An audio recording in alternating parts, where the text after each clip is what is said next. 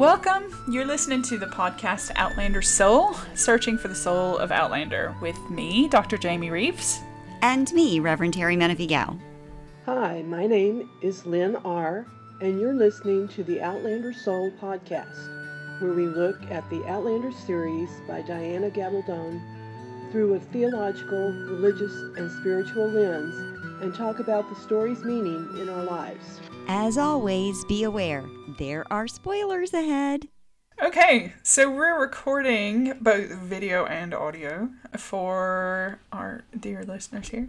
So for Patreon, we're doing a video of our discussion of this episode just to give you guys a little bit of extra a little bit of extra love from us, yeah, and gratitude. I'm afraid you're you're looking at um, at, at, at, me with without a pass. it's Sunday morning uh, in the states, Sunday afternoon here in the UK.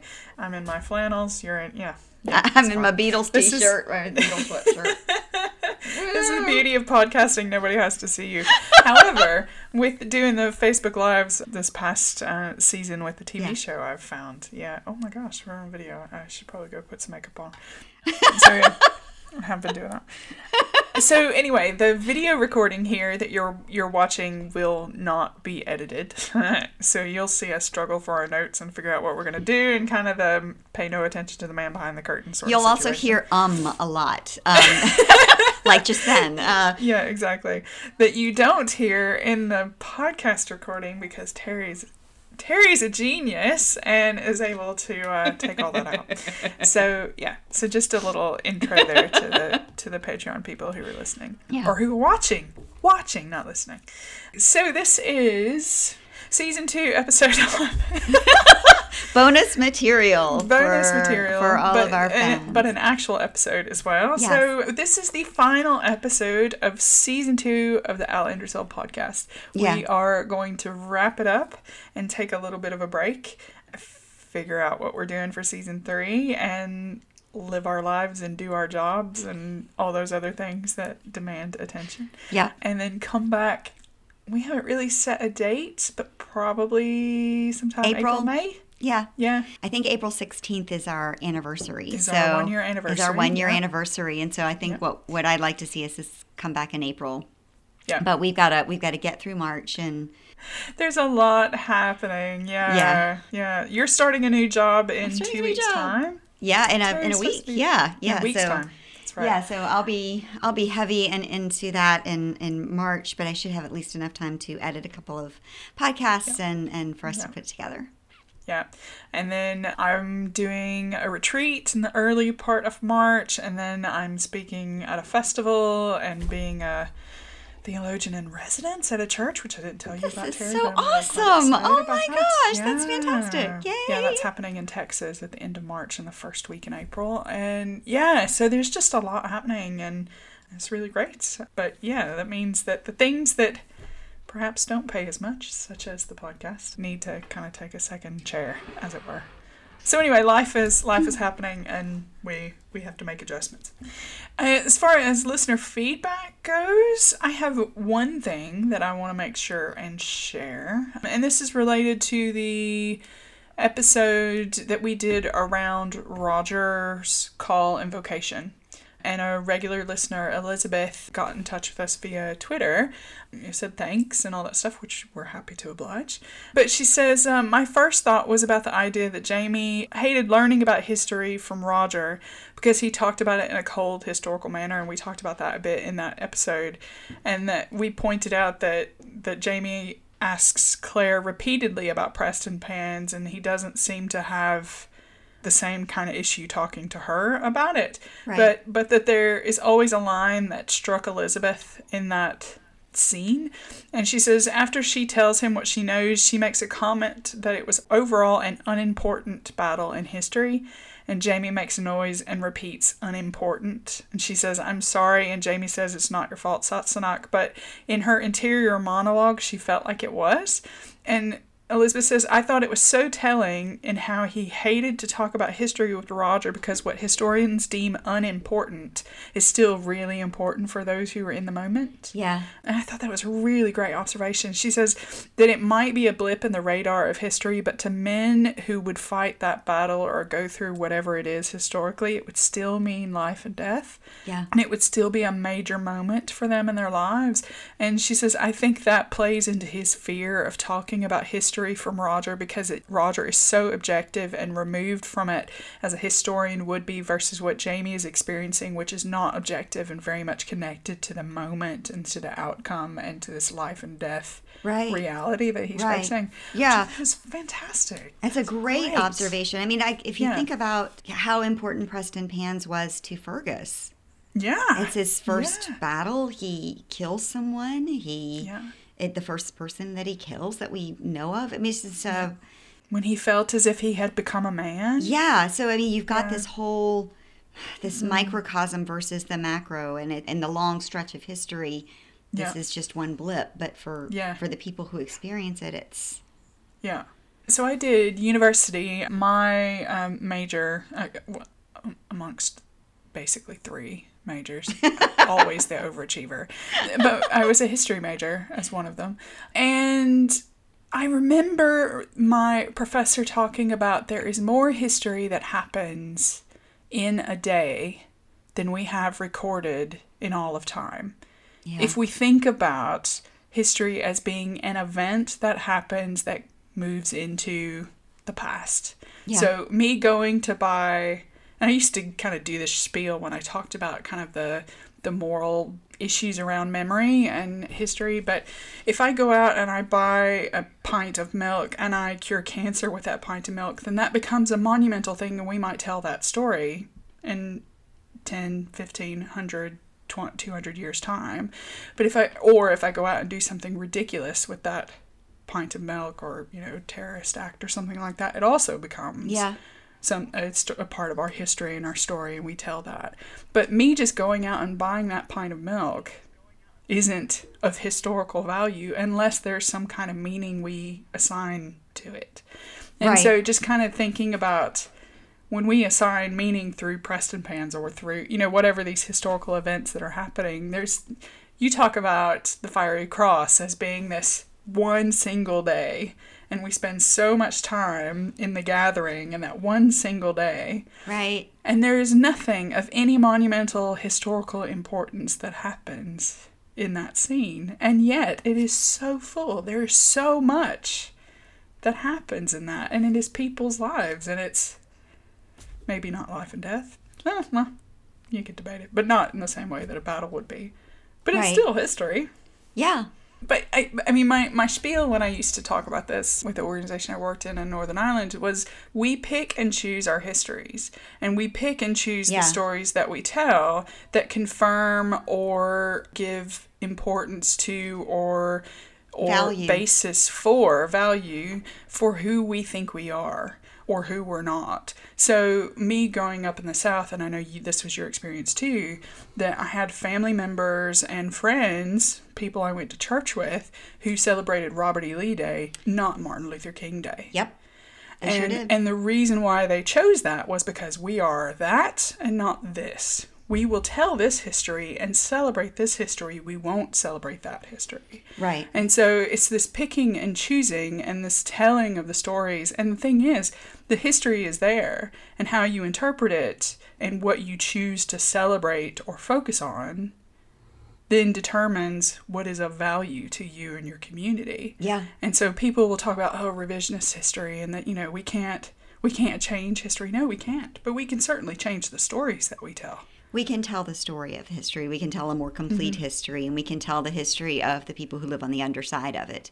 And we have not done so. So history is always told through the eyes of the victor. It's Yeah. Mm-hmm. always told through the eyes of the powerful to maintain that type of power. In the Yep. American South, it's it's not the victor of the actual battle Hmm. or the actual war, but it is told through the victor of the race war that was the victor Yep. for a very, very long time. So once Jim Crow is established, yeah, that story, it's not really that story. It's more of a legend. It's more of a, the myth of the American South, the myth of the of the old days being so great and wonderful, and Yeah. and it mixes like the whole mythology of the uh, Garden of Eden by by placing the, The past. nostalgia, Yes. always harkening back to a time when everything was okay. Was good, Which we've and- talked about in the podcast. Right. Yeah. And if you look at the beginning, the very beginning of the movie, not the the book, uh, Gone with the Wind, that's what it says. There was a time Mm-hmm. that everything was beautiful and everything was wonderful, and and that just perpetuates that kind of mythology. And Yeah. so there are other mythologies that are being perpetuated, and it's always good to ask why. We're telling this particular story, looking for Mm-hmm. other stories that are out there, looking for other uh, other witnesses.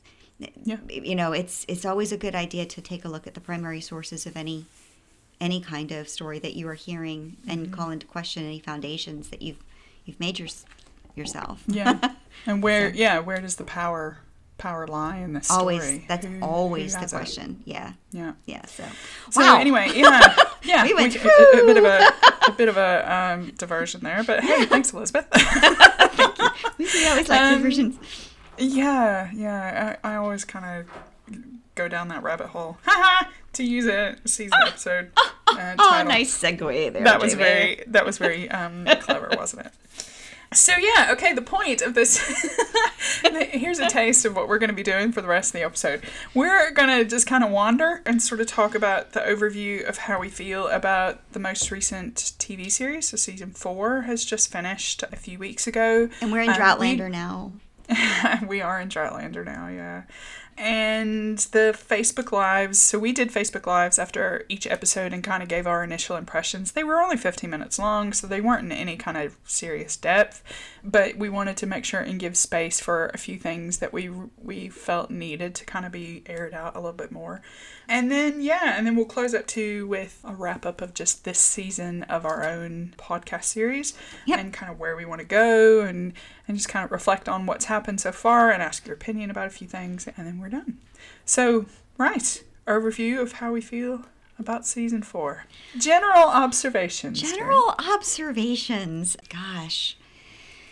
Season four had lots of ups, lots of downs for me anyway. I, I started mm. rewatching it a couple of days ago, mm-hmm. and I'll probably finish up rewatching it this weekend. I've got a lot going on today. Unfortunately, I may not be able to do some of that today, but I know. I meant to binge it before we did this episode and I just haven't had the time. No, just- no, it's- I want to, but I just haven't. It's it's been crazy here mm. as well. I was able to at least get a few of them. I, I'd forgotten so much of them because I mean I think Yeah. we, we you know it's it's like eating a bag of chips. You and just go. You suck it up and you're going, wait a minute, what did they taste like? And that's kind of what this is like. I, you know, I just felt like I just eaten this huge Just bag inhaled of, it. inhaled it, and then I didn't have a mm. chance to really, really mm. digest a lot of it in the way that I wanted to digest it. Overall, I think that the producers did a pretty decent job with representing the book. Where they have a difficulty in the mm-hmm. book is that the book is, you know, 850 pages long, right? There's right? no way. And so- and they've no got way they 13 could do episodes, The whole book. Yeah. People would be complaining if they'd done it in 30. You Yes. know, like, it, so there's going to be complaints no matter what. They're not going to satisfy everybody. There have been a lot of complaints this season. I don't know if there have been as many complaints this season as there were last season, but it just seems like this season, every time I saw a thread Mm-hmm. on social media, it was always, I'm never seeing this again. I'm canceling my Starz. and they never. Which I will say has happened every season. oh, yeah? Yeah? This, Yeah. I was. now whether or not it's of the same level, I have no idea. It feels more more this season than it has done in the past, but I also might be because I was paying more attention. Whereas I was, before, I was yeah, like, maybe I "Ah." was more aware, and um, I, know. yeah. So if you're writing an adaptation, you're going to have to Mm-hmm. focus on who is the main character, who is the protagonist, Mm-hmm. whose story are we telling. We had a setup in the first season of this is where we are. We are in Scotland, Mm-hmm. and so a lot of the first season is the setup, and the book is that way too. Yeah. The book is, is. is set up because we're Totally. seeing everything through, we're seeing 18th century Scotland through a 20th century English woman's eyes. And so we we get a lot of setup there. We get a lot of exposition. And there was a lot of exposition in this episode in this season for uh, Outlander in season 4 because we've and and there there is in the book Mm-hmm. there there's a lot of exposition of of now we're in a different place now we're in a different mm-hmm. time now mm-hmm. we've got to deal with native americans now we need to deal with The, the colony the colonies sort of situation. yeah the uh, you know the and this uh, mix of of colonists. yes and and a wilderness that has not been developed that is mm. brand new. So there are elements that are much harsher than they were in even in scotland. And so I, I i think that some of the issue is that one of the characters in the story is the colonies. One of the characters in the mm-hmm. story is this new context in which we find ourselves. Mm-hmm. And that took up a lot of time and it took mm-hmm. some time away from Jamie and Claire. I think it also, we've now got Bree and Roger And Fergus and Marsali. Fergus and Marsali and, Murtagh. Murtagh's back. And Ian. Yeah, Um, Ian was a huge piece of the story too, and we Mm-hmm. we haven't had so many characters Extra on bits. yeah, that are that we're gonna follow for a while. I mean, we Mm-hmm. had Dougal and we had Colum and we had Laoghaire and we had some of those other characters that we've been following in the earlier books and in the earlier series, but We weren't really following them as characters, though. We were only following their interactions with Jamie and Claire as right, characters. as everything was to- Jamie Claire centric until Yeah. maybe the third season when we started to getting pieces of Roger and Bree. But we, we also had Black Jack Randall and we also had Frank in season three. So I, Yeah. I, I think that there definitely was a stepping back from Claire and Jamie.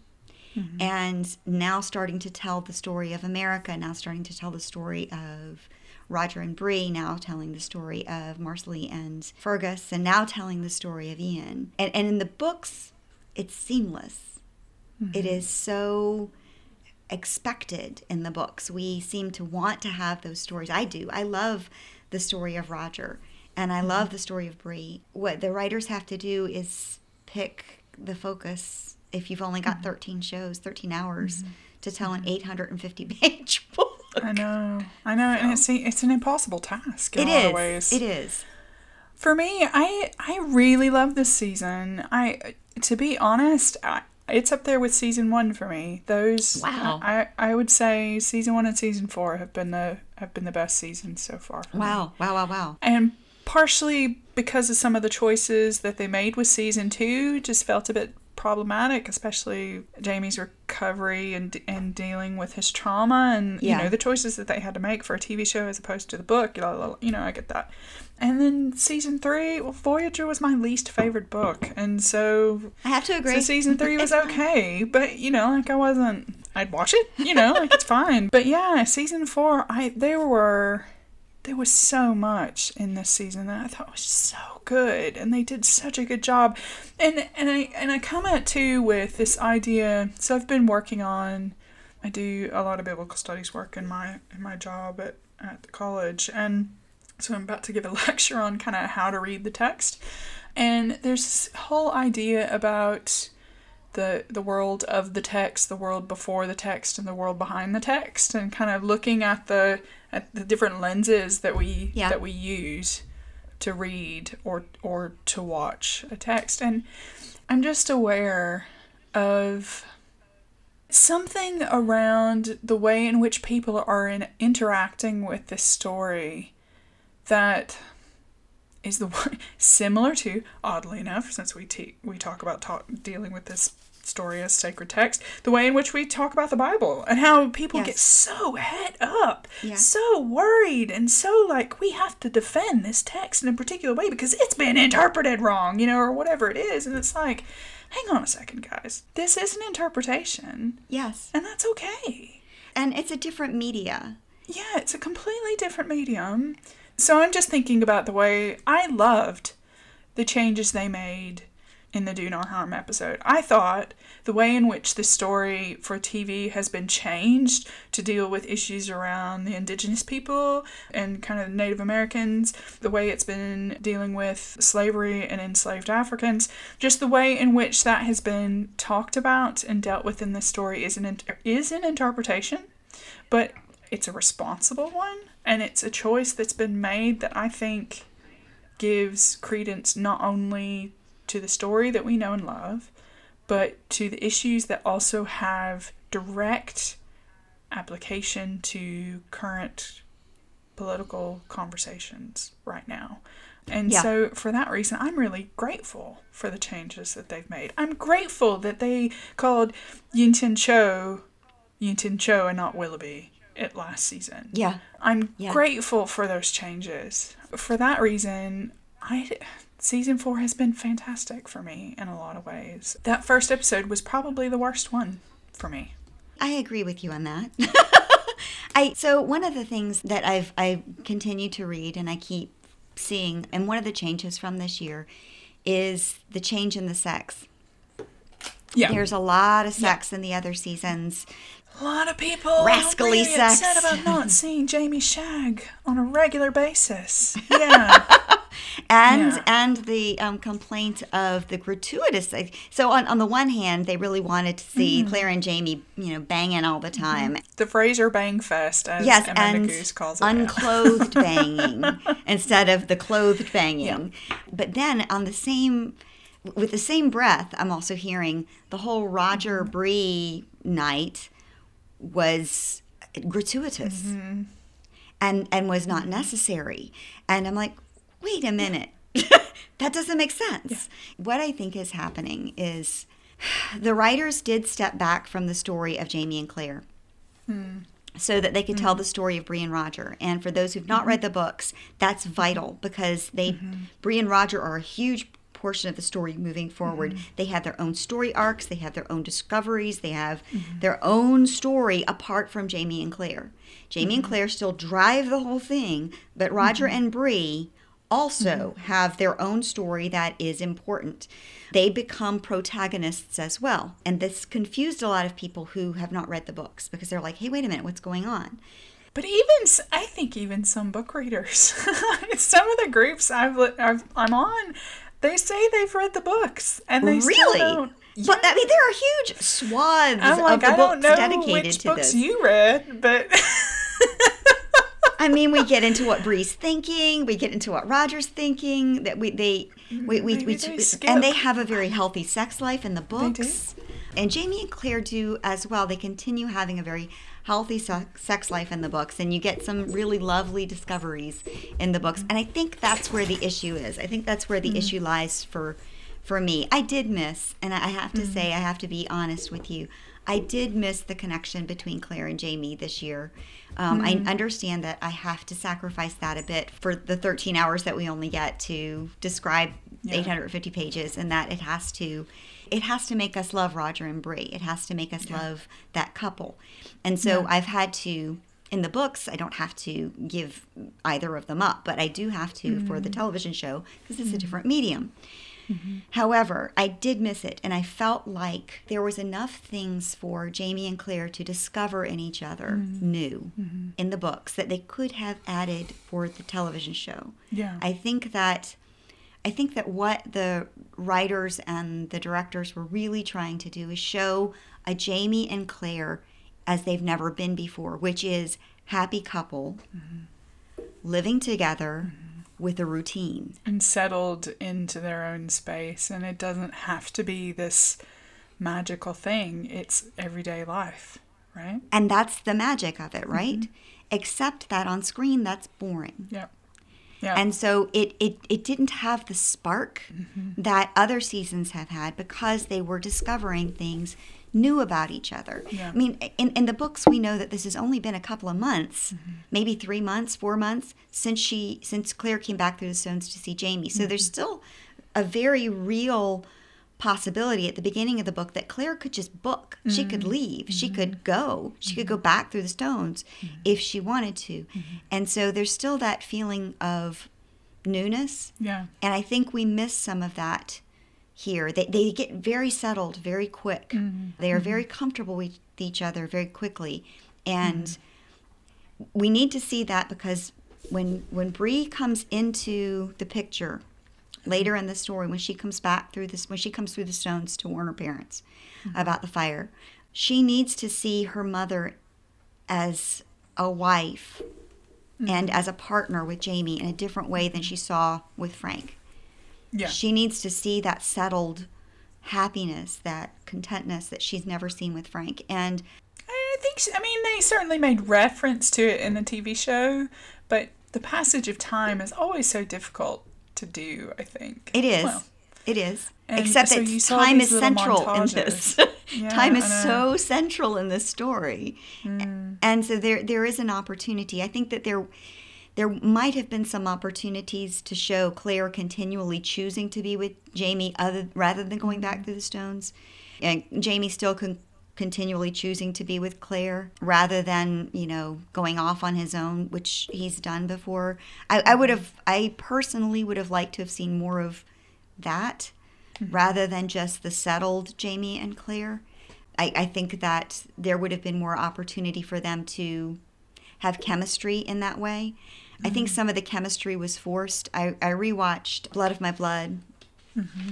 And so I would have loved that to end with Willie looking back at his father and just end it. But I think that the writers wanted to have another sex scene. And so they have mm-hmm. Jamie and Claire half naked taking a bath. And that scene was not really what I was hoping for. What what really sparks a good romantic scene for me is a discovery and a mm-hmm. growth and a choice to be with someone. Mm-hmm. And you make that choice. And that's why I really liked the Roger Bree scenes. I think we mm. you need those. You need to find that connection. You need to know that this is mm-hmm. something new for them, that they're discovering something together, that they've made the choice to be together, and then they make the choice to be apart. And that's Yeah. and, and that sets up the that sets up the discovery later is the choice to be apart. Outlander casted a or published an article. Who was it written by? Andre Poppleton. And the mm-hmm. title of the article is "Is Outlander Still a Groundbreaking TV Show?" And one of the one of the things that so they're talking about basically through throughout season one, especially, and then I think it perhaps you know decreases as time goes on. But the whole issue around the feminine gaze, that the laughter and enjoyment and their just the passion, I guess, between Jamie and Claire. But they're talking about Maril Davis, the executive producer, talking about the scene in 401 where Jamie and Claire have sex in the woods that was supposed to be a nod to the river sex scene that's in Drums of Autumn, which I remember going, oh my gosh, is that supposed to be the, the replacement? But in the book, and I'm quoting from the article here. So in the book, Jamie happens upon Claire, who's decided to have a bit of hot sex with herself while waiting for him to turn up.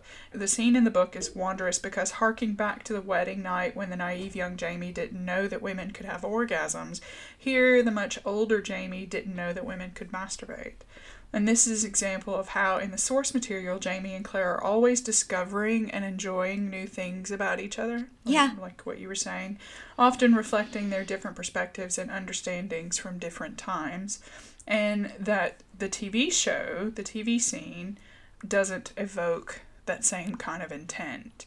And that that's that is perhaps why some people are maybe is what's underlying the they're not having enough sex or it's not the same. And I, I understand that critique. I don't watch it for the sex. However, I do understand that, and I do think it is amazing what season one was able to do in relation to especially female sexuality or to depict it in a particular, in a different way. The other part of me goes, okay, so it was at that time, it was groundbreaking. But it set an example that perhaps other shows are now doing. I don't know. I can't give examples right off the top of my head. But we all watched TV that was even 10 years ago and go, oh my gosh, that was really, you know, really outdated. So it does make me wonder have has Outlander changed or have we changed? I think Outlander has changed, at least in this particular season, between Jamie and Right. Claire. I think that we get we get some feminine gaze, we get some feminism and Mm-hmm. um, being comfortable with sex between Roger and Bree. And I think that Mm-hmm. might be some of the criticism there. Is Bree is Bree is still a virgin. Mm-hmm. And she is she is like, "Yep, I'm I'm ready to go. Let's do this thing." And I want to do this with Roger. She wants to proceed with him and he doesn't. And I, there's been a lot of chatter about Roger and a lot of chatter about those particular scenes. Let me just say, guys, for the women, can it. you get your shit together? I'm just like. I get so angry at my own gender about stuff like this. I'm like, what what stuff are you talking about? So- what what shit do we need to get together? So either either Roger's being a total jerk or uh, mm. geez, Bree should just run to Roger and love him because he uh, actually because he walked proposed her. the stones for her. Yeah. I- I'm like, come on. Bree's virginity is her own. Let her own that. Mm. And mm-hmm. and if that's what she wants and if she wants to be with Roger, she can make that mm-hmm. proposal. And she does. Mm-hmm. And that doesn't make her a slut. That doesn't make her anything other than Bree. This is what she is. Who knows her own mind? Exactly. And then for her to turn down Roger's proposal and people get angry at Bree for that, mm-hmm, I'm like, mm-hmm. she's not ready. She said she's not ready. It's okay that she's mm-hmm. ready for sex and not ready for Roger to marry her. That's okay. It is also okay for her to tell Roger to go away after they've had sex. It's okay because Roger's being a bit of a jerk. And people get upset that Roger's a jerk. Not mm-hmm. because the character is written that way, because the character is written that way, by the way. He is written that way. He's written that yeah. way. He's written as a mm-hmm. traditionalist who wants his mm-hmm. new wife to be a virgin and who wants he wants to be the man of the house kind of thing. He's written this Yeah. way.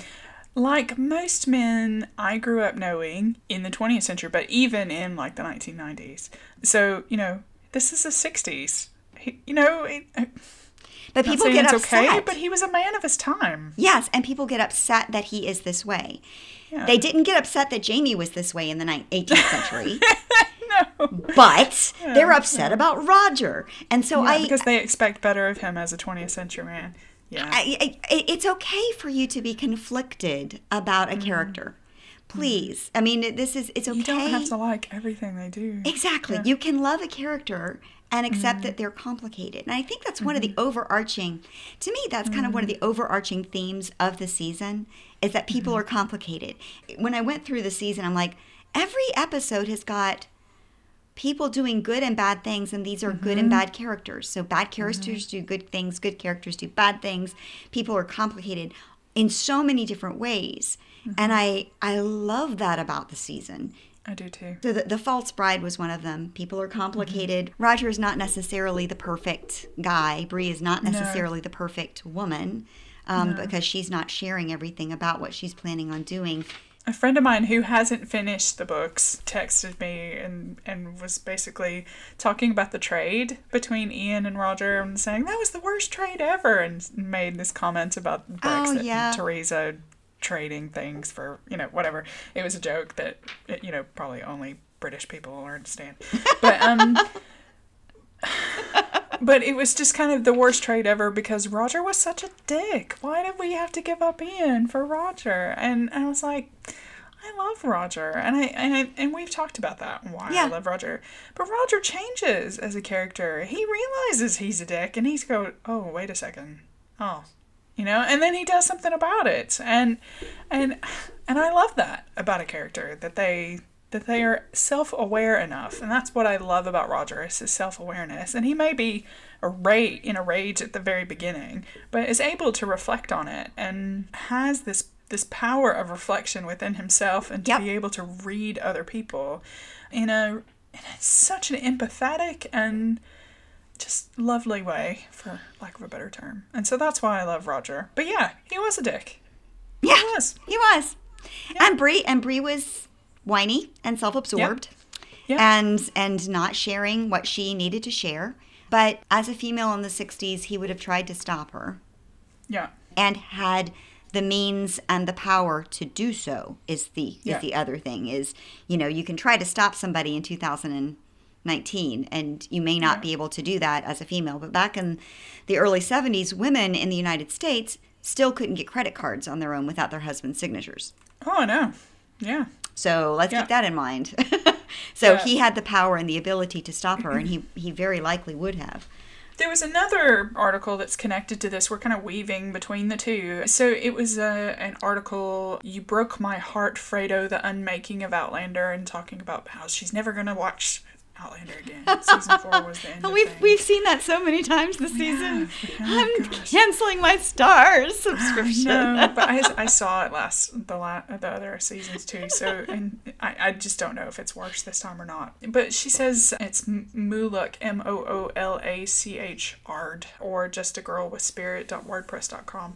She says if I had never read the books, I would know that the writing team were deliberately changing the essence of the main characters, particularly Jamie and Claire, and now to some extent Roger. I would think that Claire is supposed to be some fantastical time traveling hybrid of Mother Teresa, Mary Curie, and Laura Croft Tomb Raider, and that Jamie is her faithful but largely disposable sidekick. I would think that Roger was supposed to be an unlikable, self absorbed prat. The problem is that I have read the books and I know that's not how it's supposed to be. Yeah. What I, do you I, think? I think that that's actually a really good observation from the season. I Mm. think that the, as I was saying before, the the relationship between Jamie and Claire is a little too perfect. I think the writers are trying to set up, and I don't remember if I've said this earlier in this very podcast because my brain is wandering. I, I I understand what the writers are trying to do here. Jamie and Claire have not had an opportunity to be Jamie and Claire in a nice, comfortable way. And I, mm-hmm. I don't think that they should be comfortable with each other yet. Again, it's been not too long since Claire came back through the stones when we first see them, and they just seem very, very comfortable and at ease with each other. And because of that, Claire comes off as being extremely perfect mm-hmm. She's very competent we know but one of the one of the ways you discover things and one of the ways you make choices towards someone it's it, it's got to have a higher stake. Yeah. the choice isn't a choice to stay with somebody unless the stakes are high unless you can lose something. Mm-hmm. We don't see that at all between jamie and claire this year. Mm. It's in the books. Jamie go, uh, mm-hmm. claire goes out and saves jamie from dying in the books jamie saves claire they they mm-hmm. make choices to be with each other i do agree that it would seem that claire is this magical creature and mm-hmm. jamie is kind of Her faithful but disposable sidekick. I, I don't know about that, but I don't know if I would make it that harsh. But I would say that they become something all too perfect. Hmm. They be- hmm. and and can that see that. and that makes them boring Yeah. in so many ways. They- They're raising stakes in other ways. They're raising stakes with the regulators and the fighting, and Murtagh showing up, and Mm-hmm. and Ian going off with the indigenous peoples, and they're raising some stakes with Roger and Bree coming back, but they are not raising the stakes between Jamie and Claire, and it's Mm-hmm. as if that's just settled. Yeah, that that's the static thing upon which everything else is built. That's and yeah. So why would I watch anymore for Jamie and Claire Mm. if it's settled? If there's not going to be any new discovery and there's no growth there. I, I understand her point of view on that. I, I think that the writers were kind of hemmed in by trying to tell the story of Bree and Roger in uh, in as much detail as they had told Jamie and Claire's story in the in the beginning, and they couldn't. So you ended up with really sacrificing the Jamie and Claire story. So for those of you who felt dissatisfied with this and have have not read the books, Drums of Autumn is probably one of my most favorite of the of the eight books. Mm. I I love mm. the depiction. I love the choices that Claire and Jamie mm. make, and they don't always make good choices, and they do continually have to choose each other. In the book, they do continually wonder about each other. You know, they, they, they love each other. They they make that choice daily, and I Yeah. we see that rather than this you're comfortable, you're my faithful dog, and, I, and you'll always be by my side kind of thing. Um, I also wanted to, to say I, I, I like I like what she said there, but I also read outlandercast.com and we've talked a lot about whose story is this, whose story is this. And I think in the Yeah. in the television shows that there's a Outlander Cast did a great it's a blog on online at outlandercast.com and they did a, a great blog back in May of last year, a year ago, whether or not the show is Jamie or Claire's story. And Diana actually comments on this. Diana's husband comments on it. Mm-hmm. And he says that the book is actually Jamie's story told through Claire's eyes. Claire is mm-hmm. telling the story of, of her surroundings and her relationship with this person in the context of the 18th century. And while Diana does not call that out and says, and says, Yes, I completely agree with you. He's completely right there. She also doesn't dispute what her husband says. Mm. What she says basically is that telling a woman's story about the difficulty that they have or the issues that they're dealing with or, you know, the discrimination or how to raise their children and everything, she goes, that's in a lot of stories. But it's Yeah. not really quite as interesting unless you're telling it in another context. Mm-hmm. And so, what her story does is it tells a woman's struggle through the context and the eyes of a 20th century woman in the mm-hmm. context of the 18th century Scotland, mm-hmm. making it really heightened and interesting, and the stakes are so much higher. It's the Yeah. same issues that we've got today.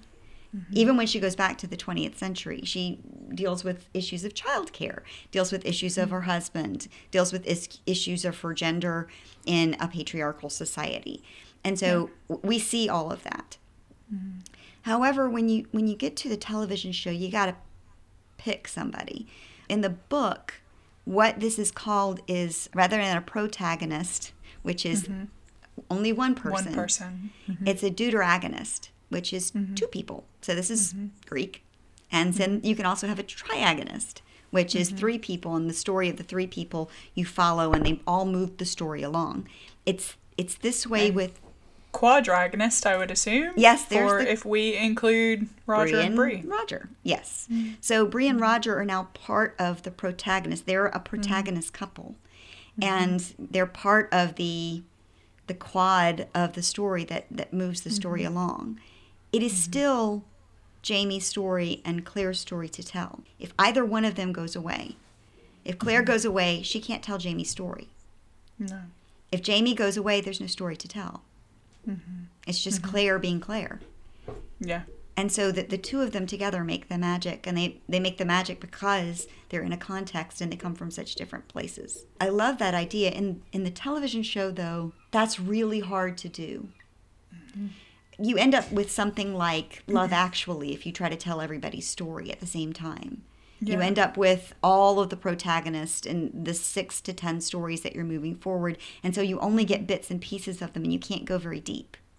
Yeah. So they've made Well, a Diana choice. has responded to that question too. So it was on a one of the Outlander groups. I think it was on her CompuServe or something like that, and someone took a screenshot. But someone asked her, "Is are Roger and Bree also protagonists in the story?"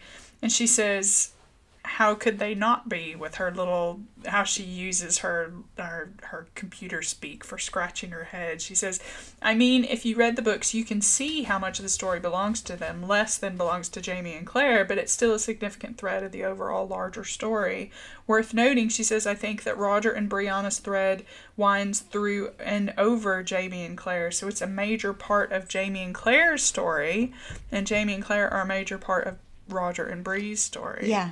And so it's this weaving that she's talking about. She says, I'm always at a loss when people ask stuff like this because it really doesn't make any sense. So I say, as I just did, that yes, Roger and Bree are also protagonists in the story, which should be obvious, but let, let's leave that alone for now.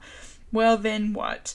You get some people clucking that they don't want to watch anything but Jamie and Claire, and if they aren't the basis of the show, then they're OUT out.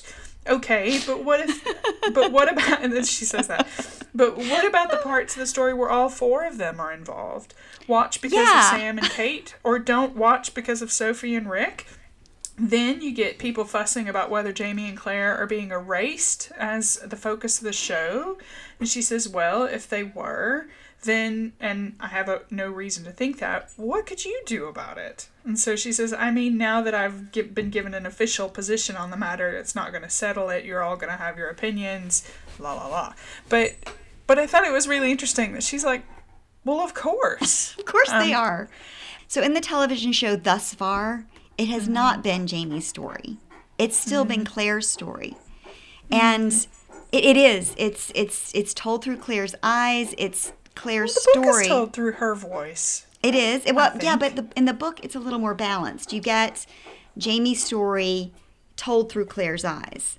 You hmm. also get some of Claire's story. She's not always she doesn't always narrate about herself. Yeah, she she narrates talks about, about everybody around her and she Yeah, doesn't yeah. she she doesn't always narrate and tell you and you don't always get she's not always a reliable narrator at all. Yeah. you've got this dichotomy and, and then after the second book you know in the 2nd book mm-hmm. you start getting third person roger third person Bree, third person mm-hmm. telling of the story so we get a little bit of a more of a narrator that's out there mm-hmm. somewhere that that we can trust a little bit more because we're telling different stories but but in in the at least in the first in the first couple of seasons this is claire's story And from the feminist perspective, yes so as part of what made it radical. why are you women getting upset about this Now that you're not seeing Jamie. Yeah, Why? Know. Why? I You, now have the opportunity to Yeah. to see a strong female character, and you're poo pooing it. Yeah, yeah, because we don't want to see Claire. We want to see Jamie. I'm like, uh. I, this Yeah. is this is why I'm angry at women. So many of the who, who, who whine about this. I'm like, you get to see a you get to you get to see a woman who knows what she wants in bed, who gets Yeah. the hottest man in the area, the king of yeah. men, to Yeah. give it to her, and all he wants to do is give it to her, and Yeah. and and he he respects but you her. don't see him give it to her enough. That's what part of what they're saying, right? So they haven't seen the sex, and they aren't having that connection. And it's you know, and Jamie's not be allowed to be man. So you know, there's that whole masculinity thing. I also think, and we're gonna do. So let's not go on a rant here about this. let me let me rope us in here for a second. We're gonna do an episode just on masculinity, right? And, Yeah. and I think there's something there.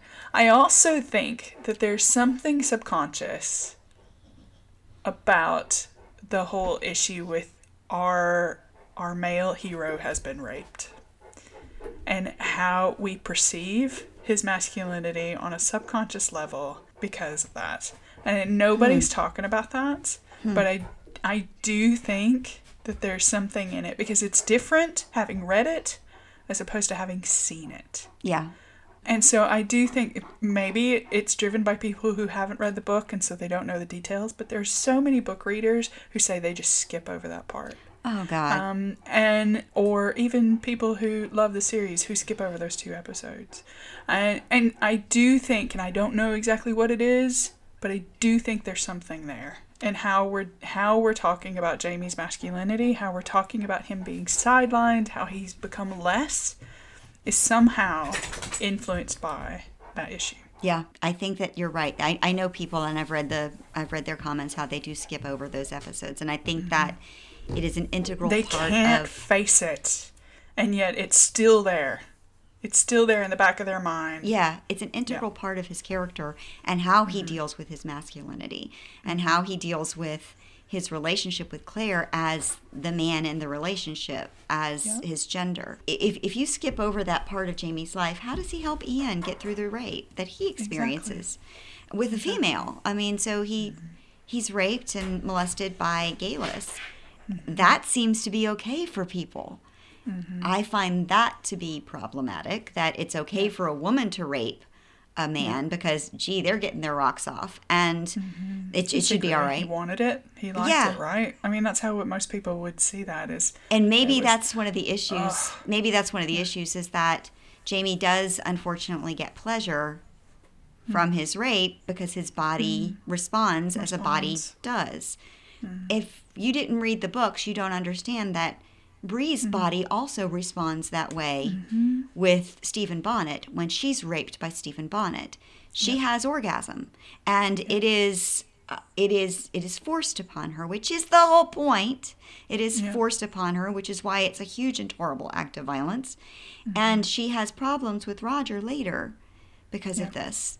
We do need to talk about the masculine story, the emasculation of Jamie, and the issues that people have around that. There's a there's another blog out there Mm-hmm. called Outlander Behind the Scenes, and it's run by mm-hmm. Courtney Williams, and she's fantastic. I met her during the Through the Stones convention back in November, and she and I mm-hmm. very briefly touched on this, but I asked if she would be a part of this conversation because she's got some very definite opinions on Jamie's masculinity. I think a lot of, at least what mm-hmm. I remember her saying was the Jamie in the book is very different than the Jamie depicted on screen.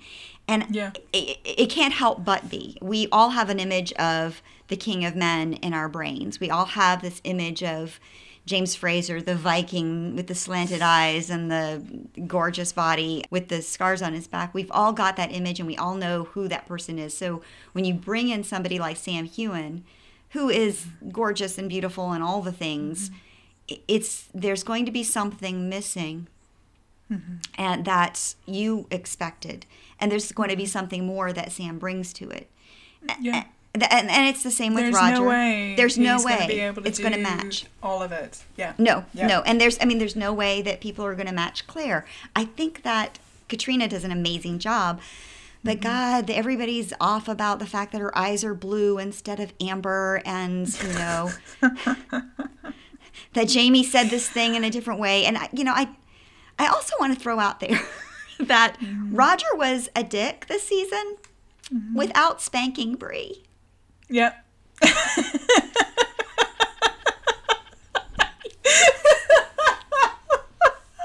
For those of you who are watching this but can't see her face, That Jamie was a dick during that scene. He was Yes, a total, was. total, Total asshole. dick during that and scene. and he he he. It, it's played off as being funny in the in the series. oh, see, I hated that because it's not funny in the It's book. It's not funny in the book, and it's Mm. handled very differently in the book. But in the series and in the book, he Mm. changes. he does. So does she in the book. Mm-hmm. But they come to an agreement that he will never do this to her again. And Mm-hmm. she is very clear, you will never do this to me again. And so far, he doesn't. Well, it, it, it's part of the story of discovery Mm-hmm. between the two of them. They they don't know each other. They had to get married. They they don't know each other, and they're discovering each other. And that's part of the the journey that we're on. And I think that was for me. I, I loved I loved how they depicted uh, the Americas. Even though I don't know any North Carolina forest that looks like what I just saw on the screen, I know it was shot in Scotland, and so I got family in Carolina. They come from the Scots that came over, mm. and I, there's no forest that I know of in Carolina that looks like that. I, I love the depiction of the Americas, though early Americas. I love the depiction of the Native American traditions, the Native American culture, the indigenous mm. people, and, and the heightened there. I loved the calling out of slavery and the mm-hmm. and the conflict and the complications for mm-hmm. everyone involved in that, and the Yep. pain that it's inflicted on everyone for that yeah. but especially for the people of color who are mm-hmm. enslaved. I love all of the things, but if I was to say if there was one thing that I was missing, I was mm-hmm. missing the journey that Claire and Jamie are on and the discovery of each other throughout that journey because that to me is the heart of the story. And we we got that from Roger and Bree and we got some of that from Ian and we got the arcs there. I just think mm-hmm. it was a Herculean task for the writers to include all of that. I Yeah. still think they could have included a little bit more rather than just writing in a couple of sex scenes. I needed Yeah. I needed reasons why they were mm-hmm. connecting instead of mm-hmm. it's time for us to have sex. It's it's I needed I needed a connection, a deeper connection. And that's the the beauty of the sex scenes from the previous episodes, the previous seasons, mm-hmm. is that each of the times they have this moment where they're they're pleasing each other or they're pleasing mm-hmm. themselves or you know there's there's a there's a reason behind it and there's a connection to be made and I did not Yeah. get that from the season that any Yeah. time that Jamie and Claire were together I, you know I, I wanted them to end up in the I wanted them to sneak off at Jocasta's mm. and mm. you know, and and connect in ways that they've not been able to. There's a quote from that Outlander cast though about whether or not Outlander is still a groundbreaking TV show, and it says Outlander is no longer spoken of as a radical, groundbreaking, revolutionary, and or progressive TV show, even though it has the most amazing, amazingly wonderful production values and fabulous actors. It has become, in many ways, another historical drama.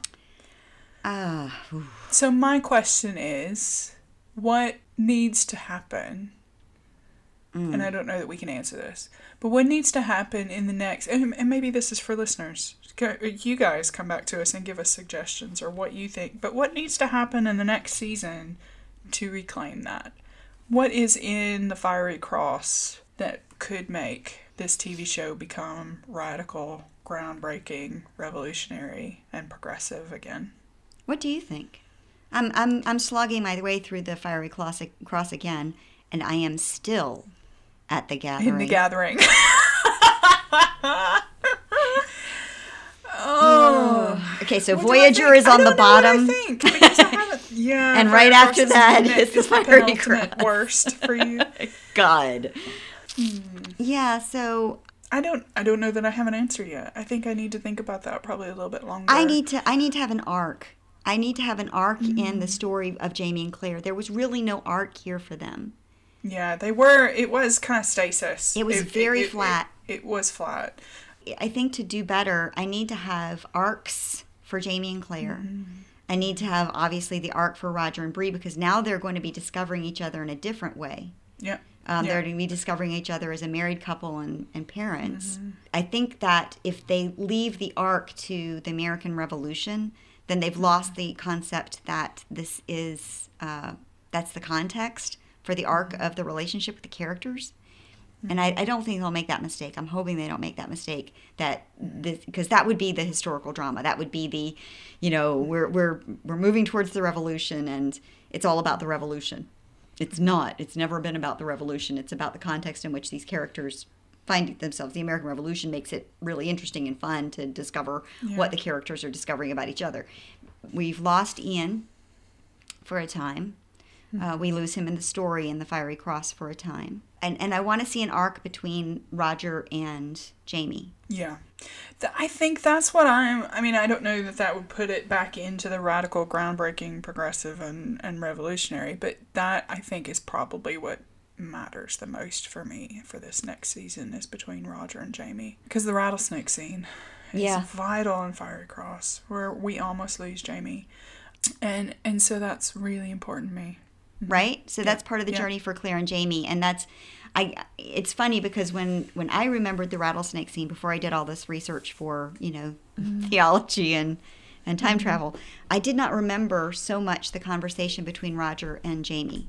Mm, that's probably my favorite part in that whole book. Well, it is it's mine now, but what I remembered was Jamie telling Claire that he was probably going to die, and Claire going, "Oh no, you're not. I'll take your mm-hmm. leg. I'm going to do everything I can to save you, mm-hmm. and you're not going anywhere." And him trying to mm-hmm. tell her that she needs to go back through the stones, and you know, so this is kind of the setup for what happens when Jamie and Claire are no longer Jamie and Claire. What happens when You begin to start to worry about them aging or dying where you didn't really before. No, you don't really before. In in Voyager, yes, there's many opportunities for them to die because of the Near death experiences, yes, but not not in the same Right. way. I don't know So, what it yeah. is. They, the, their mortality is is more.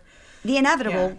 we- We're all mm-hmm. heading down that road, right? We will mm-hmm. all mm-hmm. ultimately end in this way, and so even if they survive the treachery of the people around them and the treachery of the landscape, the context in which they live, they will not survive.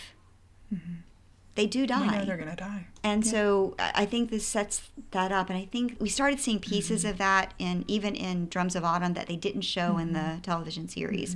When Jamie falls and hurts his back and he can't Yeah.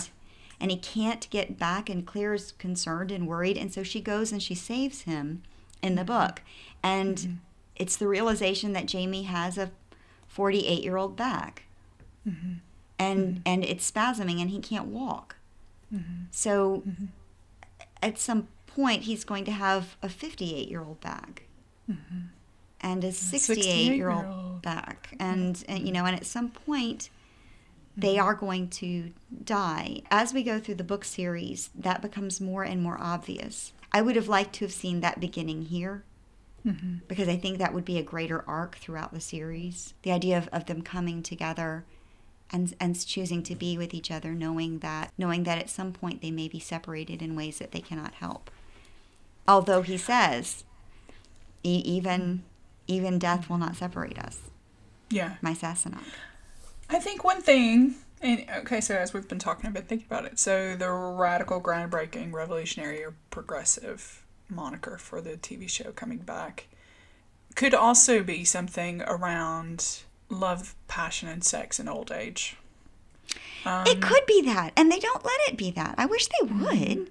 I mean, I'm old. M- Murtagh and Jocasta, yeah, they got it on. You know, that I, I was glad to see that. I was glad Um, to see that. It was kind of weird, just the way they. little bit. It, it- it was it was a But weird. you knew it was setup. probably going to happen. The way Yeah. they were talking about each other, and you knew because Jocasta with Duncan Innes in the book, Yes. you know, and that you know, like I, I wasn't at all surprised about it, but I was like, woohoo! Yeah, Yeah, if they let Jamie and Claire age, I think that could be what might be radical and groundbreaking.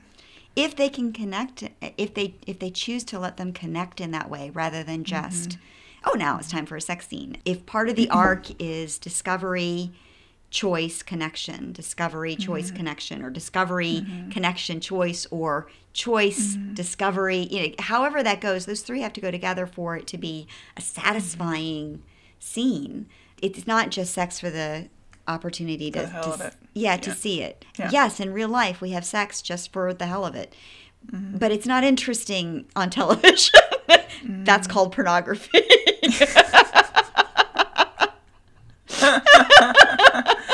Plumbers do not come into your house and just for the hell of it. and check out other types of plumbing. They don't do that.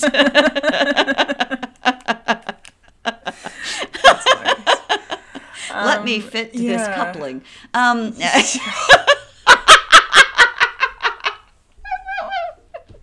I could go On on. a completely, completely different note, there's a show uh, on Netflix here. I don't know if it's in the states, but it's Killer Mike from Run the Jewels, who does this whole series and like these radical sort of questions, and he suggests that people don't know how to fix the fix things around the house anymore, and so we should we should make videos to educate people, but the videos should be pornographic because then people will pay attention. so his pedagogical method is to use porn to teach you how to change a doorknob, and and it, it's it's really funny, but really kind of oh my god, can you can you imagine? But then you know, and his his his scientific method is completely completely out out the window. He, he does not measure things properly, but um, that makes me think. Well, that, when you um, think this is six inches, you don't measure things properly.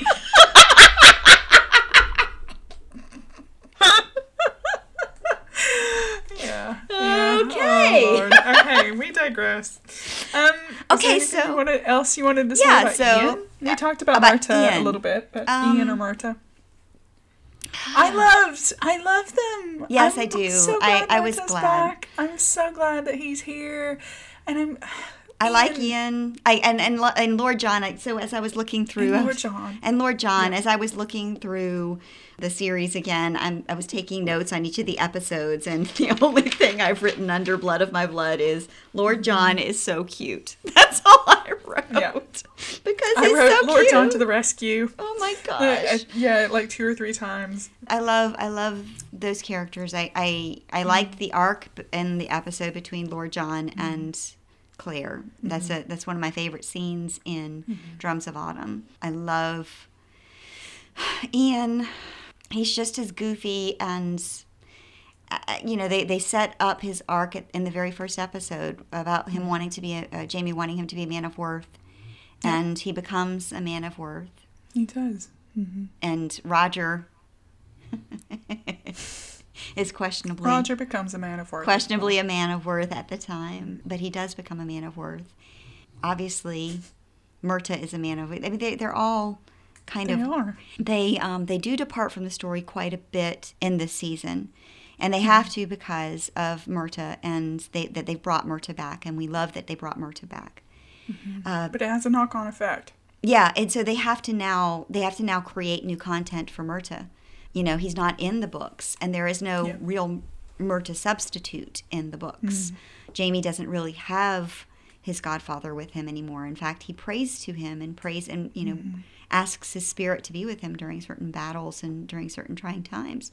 I love that inclusion. I love his relationship with Jamie. I love his relationship with Claire.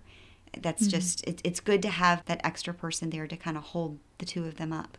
So I was asked by a friend, okay, so with the with the Murtagh and Jocasta thing happening, whether or not Ulysses is going to be sidelined as a character. I don't think so. I, I hope not. I think it is Jocasta's privilege.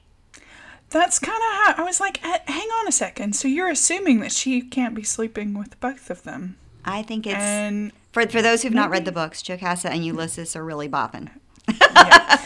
yeah. So I was like, okay, so you're assuming that that Ulysses' story has changed because Jocasta sleeps with with Murtagh, and and I don't I don't know that that's fair. Well, Jocasta marries Duncan Innes in the book. She Mm-hmm. they sleeps didn't with sleep him. together. Oh, they didn't sleep together. Oh shoot, I thought they did. Because Nope, remember at the gathering, he was quite worried. Oh, he couldn't. Yeah, because he, couldn't. can't. He can't. He's got erectile dysfunction. Mm-hmm. So they didn't have Viagra back then. Yep. No, that's Yeah. right. They didn't. So I think it's presumptuous to Mm-hmm. assume that she doesn't sleep with more than one person.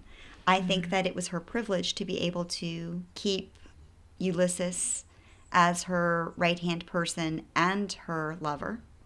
And, we mean privilege, not necessarily in a good way. no, it is her privilege. It is her She white is- privilege and she wealthy is privilege. Slave master. She um, is the- in owner. charge of what she she- wants. She she has the power to get. She Yep. Mm-hmm. owns Ulysses, and so whether Ulysses loves her or not, it doesn't And matter. whether it's a consensual relationship or not. It doesn't matter. He Mm-hmm. Well, is it does beholden- matter, but well, yeah, it, yeah, it, it doesn't not- matter in this context for Yeah. Mm-hmm. him. He has to do what she says, and Mm-hmm. so he is not only the person who runs the estate with her, but Mm-hmm. I I would assume that it would be okay for him to sleep with her. At, at Mm-hmm. least it, it would be fine for her for him to sleep with her. She's Mm-hmm. in charge. She can do whatever she wants to. Men have consistently done this. Thomas Jefferson consistently done did this, and actually, you know, brought in his illegitimate children to help him mm-hmm. with things on his estate, and traveled with his. He traveled with Sally Hemings and the mm-hmm. rest of them. So it was acceptable that it was a white male's privilege to be able to sleep with his enslaved people as well as his mm-hmm. wife whenever he so choose.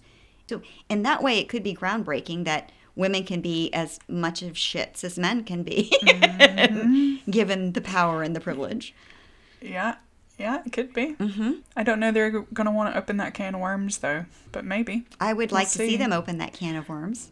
I would. I would But like to see what but Murtagh would they do. had the opportunity to open that can of worms with Lord John Grey going to the slave cabins in this past season, as opposed Well, to okay, so Jocasta is a morally questionable character.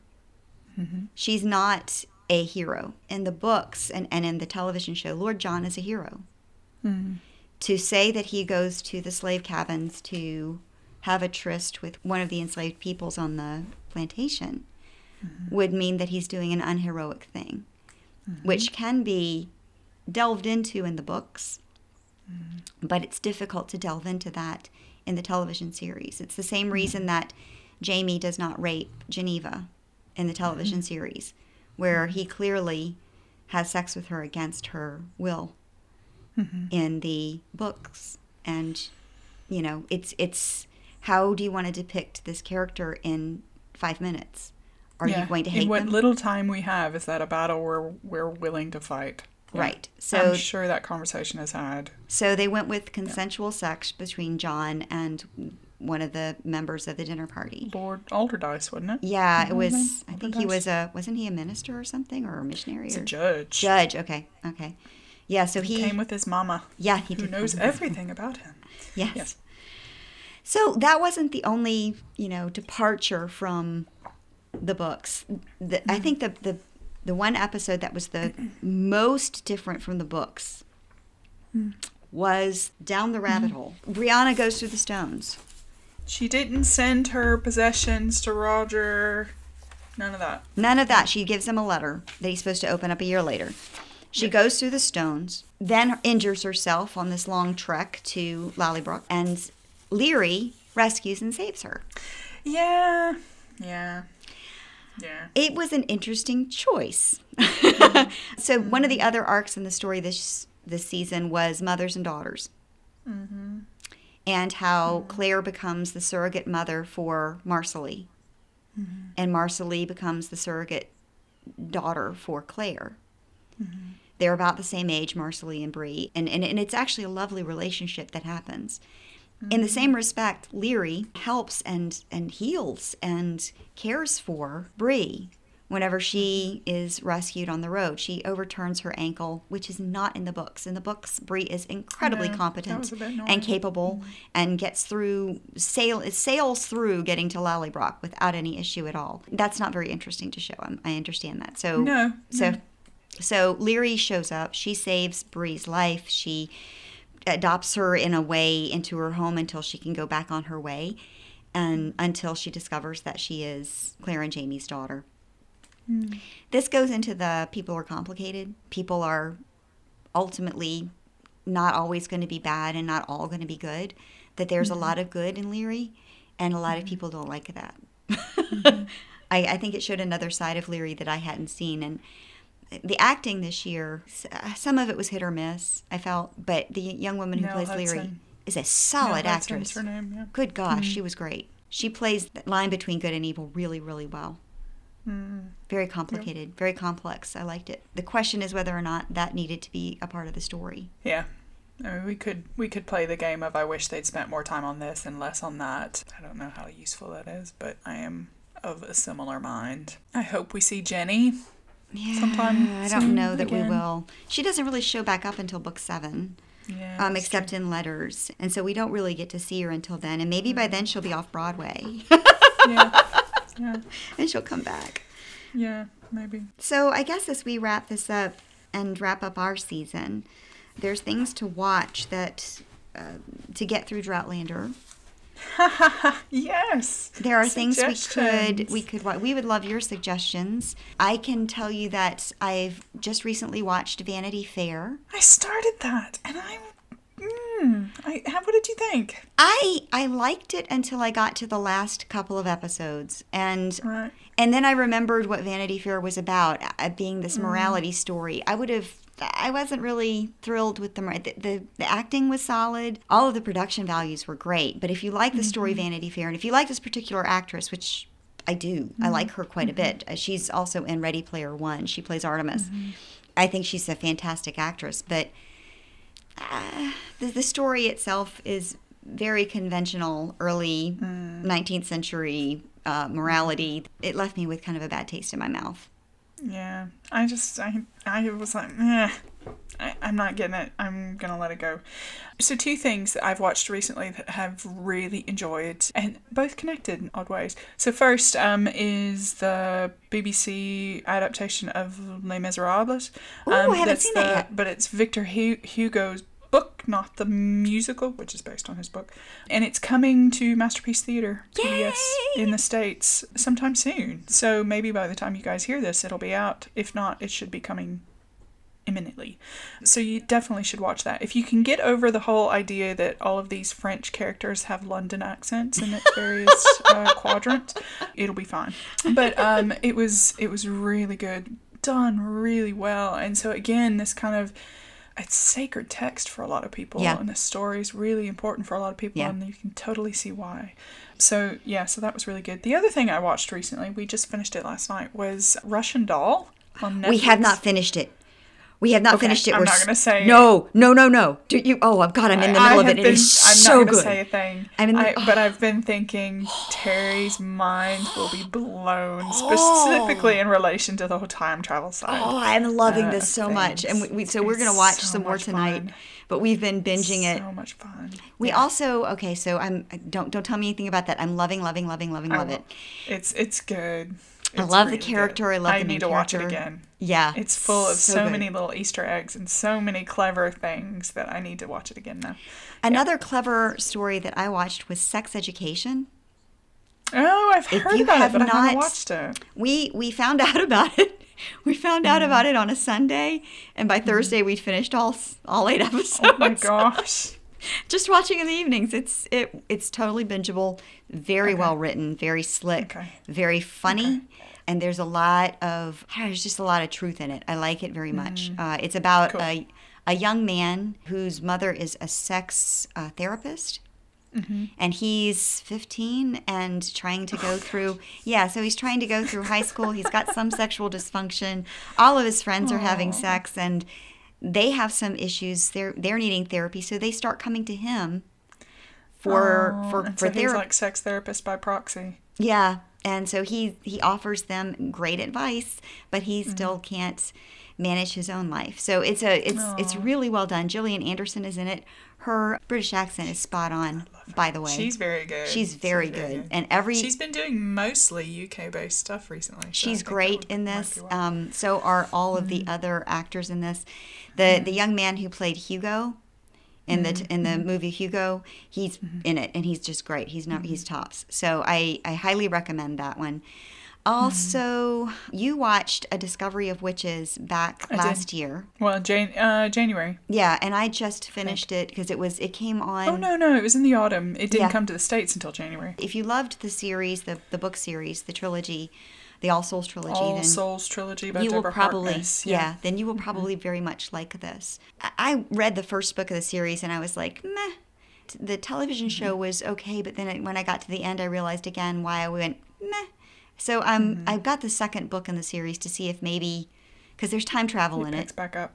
Yeah. and I, I want to at least read it because of the time travel elements but i'm having a hard time getting through it it's just not Yeah. it, it's just it. I, there's something about it that screams Twilight to me, and I'm not really a huge fan of Twilight. So I don't know. Mm. Other love people Matthew love it. Good, but without him, I wouldn't have watched it. Oh, I do love Yeah. Matthew Goode, and I'm my next thing with him is Mm-hmm, the Agatha Christie series that Mm. I want to see, and I can't remember the name of it, but it's hold on a second. The other thing, while you're looking, Playing with Time is the new season of True Detective. It's uh, Ordeal by Innocence. Ordeal by Innocence. Ooh, I need to look for that then. It's got Anthony Boyle, Morven Christie, Christian Cooke, Bill Nighy, Matthew Goode, Luke Treadaway, Ann Chancellor, Crystal Clarke. It looks really good. Oh, it gets a 7.3 on IMDb. I was saying, kind of playing with time a bit. The True Detective, the new series. Of Oh, True yeah, Detective. yeah. So I love the first one. The second one, eh. I never finished it. I need to go back probably and watch it now. But season three is with, oh, I hope I say his name right. I always get the con- consonants turned around. But Mahershala Al- Ali. uh, so he Mm, yes. was in Moonlight and he was the villain in Luke Cage. Yes, and- he played oh Cottonmouth. he's great. brilliant. He's a great actor. brilliant.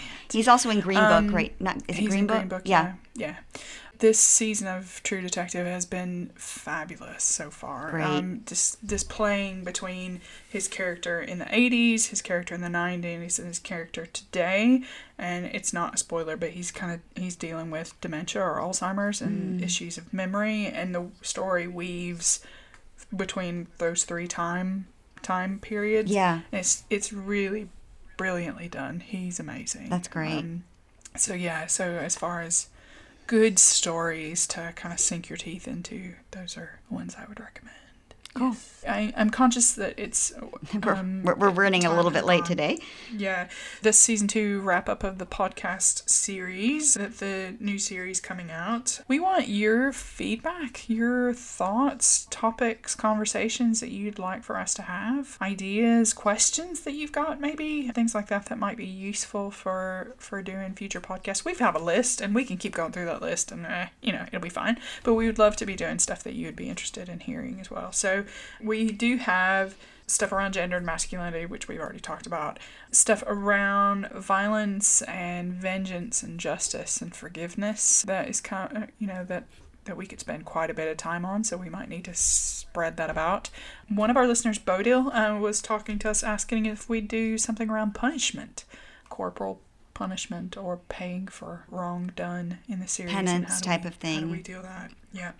We also want to have some more guests. So Terry mentioned having I, I talked to her briefly at Through the Stones, but I would very mm-hmm. much like to see Courtney Williams mm-hmm. come on the show if possible. So- Courtney. Courtney yeah, so I'll, I'll be I'll be contacting you, Courtney, to see Yeah. if you might be willing to be on the show and talk a little bit about your take on the book versus the television show, and uh, Yeah. especially about Jamie's masculinity and the emasculation of of, of James Fraser.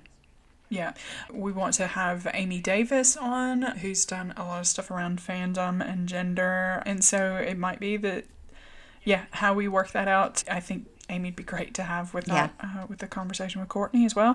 But yeah, how how exactly we do that, I'm not quite sure yet. Amy lives up in Hull in um, the north of England, so talking about maybe going up there and recording something with her and us jointly. So we'll have to figure out practicalities. And now that we're using Zoom, Yeah. we can do that. Woohoo! And now that we're using Zoom, we can do mm-hmm. that. So yeah, we'll see how that goes. We've got another great season coming up, and we hope you'll stick with us. We'll So, see you in April. Cool. We'll pop back up in April for our one year anniversary, definitely. Yeah. So All right. cool. Well, All right. Well, it's great to talk to you as always. we'll be around. That's it for this episode of Outlander Soul. Thanks for listening. We would really appreciate it if you'd review us on iTunes or wherever you get your podcasts, as it helps people to find us. If you listen and like what you hear, please consider supporting us financially. Just click the support us at outlandersoul.com. There are lots of ways to donate. Every little bit helps. Also, we'd love to hear your questions, thoughts, and ideas because part of the work that we're doing is gathering data on how fans interact with and value Outlander in their lives. So, we're really interested in what you have to say. And we know Outlander fans have a lot to say. So, please send us your thoughts through our website, email, voice memos, or social media, and follow the links on Facebook, Twitter, Tumblr, Instagram. You can also contact us by email at outlandersoulpodcast at gmail.com or via our website, www.outlandersoul.com. Thanks again, everybody. We'll see you again in two weeks. See you later. See ya.